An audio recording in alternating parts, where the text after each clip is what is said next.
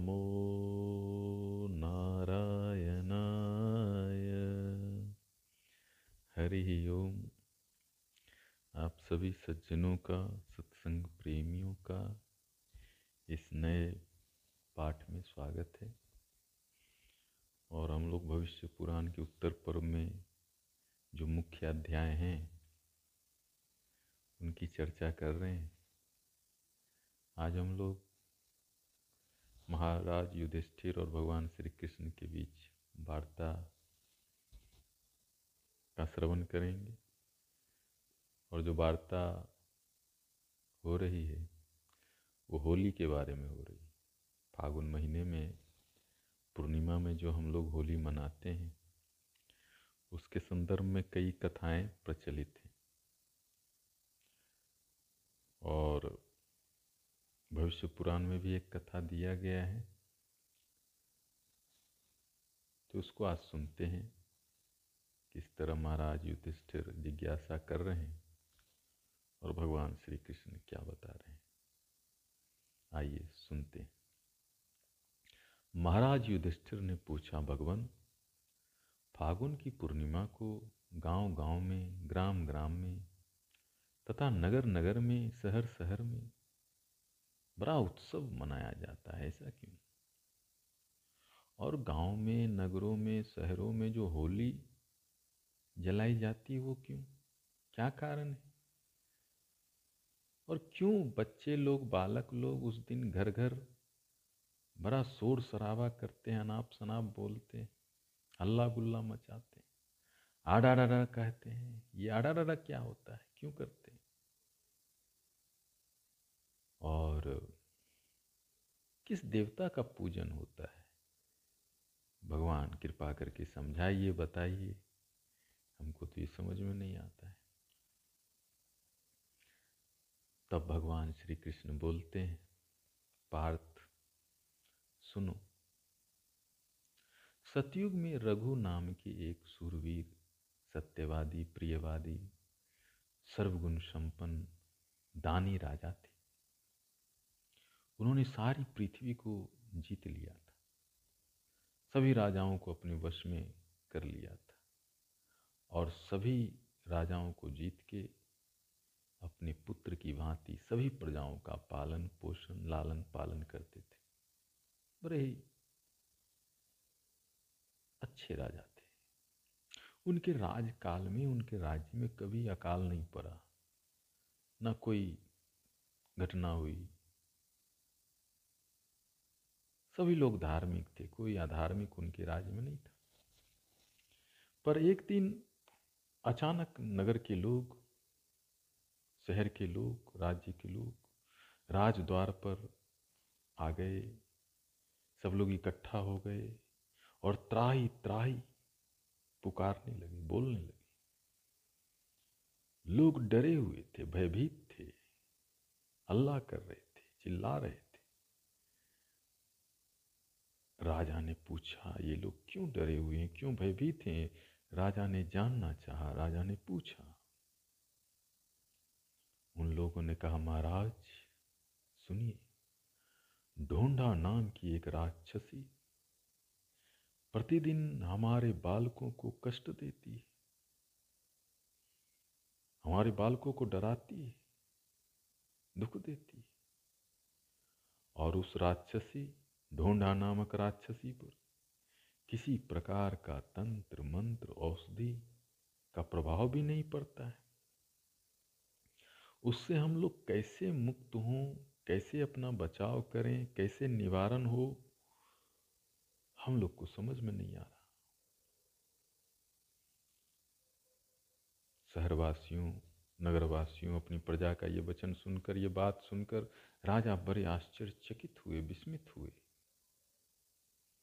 उन्होंने अपने पुरोहित महर्षि वशिष्ठ मुनि से उस राक्षसी ढोंढा के बारे में पूछा। तब उन्होंने राजा से कहा, राजा सुनो, माली नाम का एक दैत्य था, उसकी पुत्री है ये, जिसका नाम है ढोंढा, उसकी बेटी है, माली नामक राक्षस की ये बेटी है। उसने बहुत समय तक उग्र तपस्या करके भगवान शिव को प्रसन्न कर लिया। और तब भगवान ने वरदान मांगने को कहा तो ढोंडा राक्षसी ने कहा भगवान मुझे वरदान दीजिए,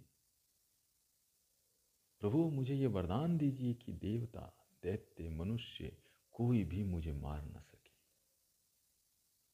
अस्त्र शस्त्र आदि से भी मेरा वध न हो, किसी भी चीज से मैं मरूं ना, दिन में रात में शीतकाल उष्णकाल सर्दी गर्मी वर्षा किसी भी ऋतु में भीतर बाहर कहीं भी किसी भी काल में मुझे किसी से भय ना हो, डर ना हो, मेरी मृत्यु ना हो। भगवान ढोंडा राक्षसी के तपस्या से बड़े प्रसन्न थे तो भगवान शंकर ने कह दिया तथास्तु, ठीक है ऐसा ही होगा। लेकिन भगवान ने एक शर्त रख दी कि तुम्हें बालकों से भय होगा, उन्मत्त बालकों से, जो नटखट बालक हैं, जो चंचल बालक हैं, हल्ला गुल्ला मचाने वाले बालक हैं, उससे तुमको जरूर डर लगेगा। इस प्रकार वरदान देकर भगवान शिव अपने धाम को चले गए। अब वह ढोंडा नाम की राक्षसी रोज ही सारी प्रजा को दुख दे, कष्ट दे, लेकिन जब ये बालक लोग अडा डा डा डा मंत्र का उच्चारण करने लगते थे तो ढोंडा राक्षसी शांत हो जाती थी, इसीलिए अडाडा भी उसको कहने लगे। यह ढोंडा राक्षसी का चरित्र वशिष्ठ जी ने राजा को बताया। फिर वशिष्ठ जी ने कहा कि अब मैं उससे बचने का उपाय बताता हूँ राजा, सुनिए। फागुन मास के शुक्ल पक्ष के पूर्णिमा तिथि को सभी लोग को निडर होके साहसी होके खेल कूद करना चाहिए, क्रीड़ा करना चाहिए, नाचना चाहिए, गाना चाहिए, हंसना चाहिए। सभी बालकों को लकड़ी का बना हुआ तलवार लेकर वीर सैनिकों की तरह हंसते खेलते हर्ष से आनंद से युद्ध के लिए उत्सुक होकर दौड़ते हुए निकलना चाहिए, आनंद मनाना चाहिए। सूखी लकड़ी, उपले, सूखी पत्तियां अधिक से अधिक मात्रा में एक स्थान पर इकट्ठा करना चाहिए और रक्षा का मंत्र पढ़ के उसमें आग लगा के हवन करना चाहिए और खूब हंसना चाहिए, खूब ताली बजाना चाहिए। उस जलते हुए अग्नि के ढेर की 3 बार परिक्रमा बच्चे बूढ़े सभी लोग आनंद से विनोदपूर्ण हंसते खेलते बोलते प्रसन्न मुद्रा में करना चाहिए। इस प्रकार रक्षा के मंत्रों से, हवन करने से, हल्ला गुल्ला करने से और बालकों द्वारा तलवार के खेल कूद से उस भय से वो राक्षसी भाग जाएगी, वो डर के भाग जाएगी। वशिष्ठ जी का ये वचन सुनकर राजा रघु पूरे राज्य में लोगों को इसी प्रकार से उत्सव मनाने के लिए कह दिए और स्वयं भी इस उत्सव में शामिल हुए, सहयोग किए, मदद किए। इस प्रकार वह राक्षसी नष्ट हो गई, भाग गई, मर गई। उसी दिन से इस लोक में ढोंडा का उत्सव प्रसिद्ध हुआ और आड़ा डाड़ा की परंपरा चल गई। ब्राह्मणों द्वारा सभी दुष्टों और सभी रोगों का शांत करने वाला वसूर धारा होम इसी दिन किया जाता है, इसीलिए इसको होलिका भी कहा जाता है। सब तिथियों का सार एवं परम आनंद देने वाली यह फागुन की पूर्णिमा तिथि है। इस दिन रात्रि को बालकों की विशेष रूप से रक्षा करनी चाहिए। तो ये जो होली का पर्व है वास्तव में बालकों की रक्षा के लिए। गोबर से लिपे पुते घर के आंगन में बहुत से बच्चों को बुलाना चाहिए और सबको लकड़ी का तलवार देना चाहिए और घर में जो भी लकड़ी के बने हुए तलवार आती हैं वो सब बच्चों को देना चाहिए। हंसना चाहिए, गाना चाहिए, बजाना चाहिए, नाचना चाहिए, उत्सव मनाना चाहिए। और बालकों को गुड़ और बढ़िया बढ़िया पकवान बना के खिलाना चाहिए। इस विधि से ये ढोंडा नाम की राक्षसी का दोष जो है वो शांत हो जाता है। तो इस तरह से हम लोग देख रहे हैं ये जो होली का उत्सव है,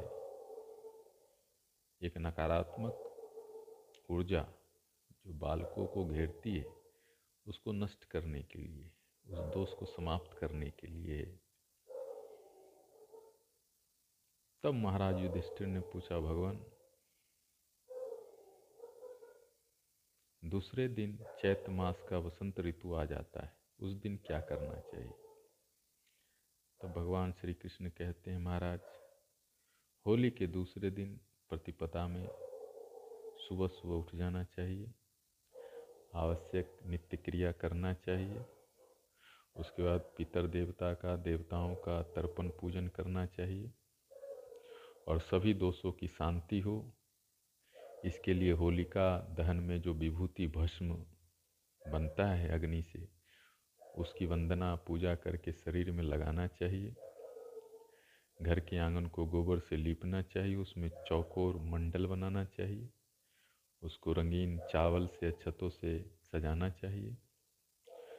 उस पर एक पीठ रखना चाहिए, पीठ पर सोना सहित पल्लवों से समन्वित एक कलश रखना चाहिए। उस पीठ पर श्वेत चंदन भी रखना चाहिए। स्त्री को सुंदर वस्त्र आभूषण पहनकर दही, दूध, अक्षत, गंध, पुष्प, वसोधारा आदि से श्रीखंड की पूजा करनी चाहिए। फिर आम के मंजर सहित उस चंदन का प्राशन करना चाहिए। इससे आयु की वृद्धि, आरोग्य की प्राप्ति और समस्त कामनाएं सफल होती हैं। भोजन के समय पहले दिन का पकवान थोड़ा सा खाकर इच्छानुसार भोजन करना चाहिए। इस विधि से जो लोग फागुन का उत्सव मनाते हैं उनके सभी मनोरथ सिद्ध होते हैं, कामनाएं सिद्ध होती हैं, आदि व्याधि रोग शोक का नाश होता है, पुत्र पौत्र धन धान्य समृद्धि से पूर्ण होता है। यह उत्सव बड़ा ही पवित्र है, सभी विघ्नों को दूर करता है, सभी तिथियों में उत्तम है। तो इस तरह से हमने देखा कि भगवान श्री कृष्ण बता रहे हैं महाराज युधिष्ठिर को कि होली का जो पर्व है यह एक नकारात्मक ऊर्जा को नष्ट करने के लिए है, ताकि हमारे बच्चे स्वस्थ रहें, सुंदर रहें, आनंदित रहें। तो बच्चों पे कोई नकारात्मक ऊर्जा ना हो इसके लिए होली सबको मनाना चाहिए, होलिका दहन करना चाहिए। और यह बहुत ही आनंद का उत्सव है ताकि सब लोग स्वस्थ रहें, सुंदर रहें। आज इतना ही करते हैं, फिर अगले एपिसोड में चर्चा करेंगे। ओम नमो नारायणाय। ओम।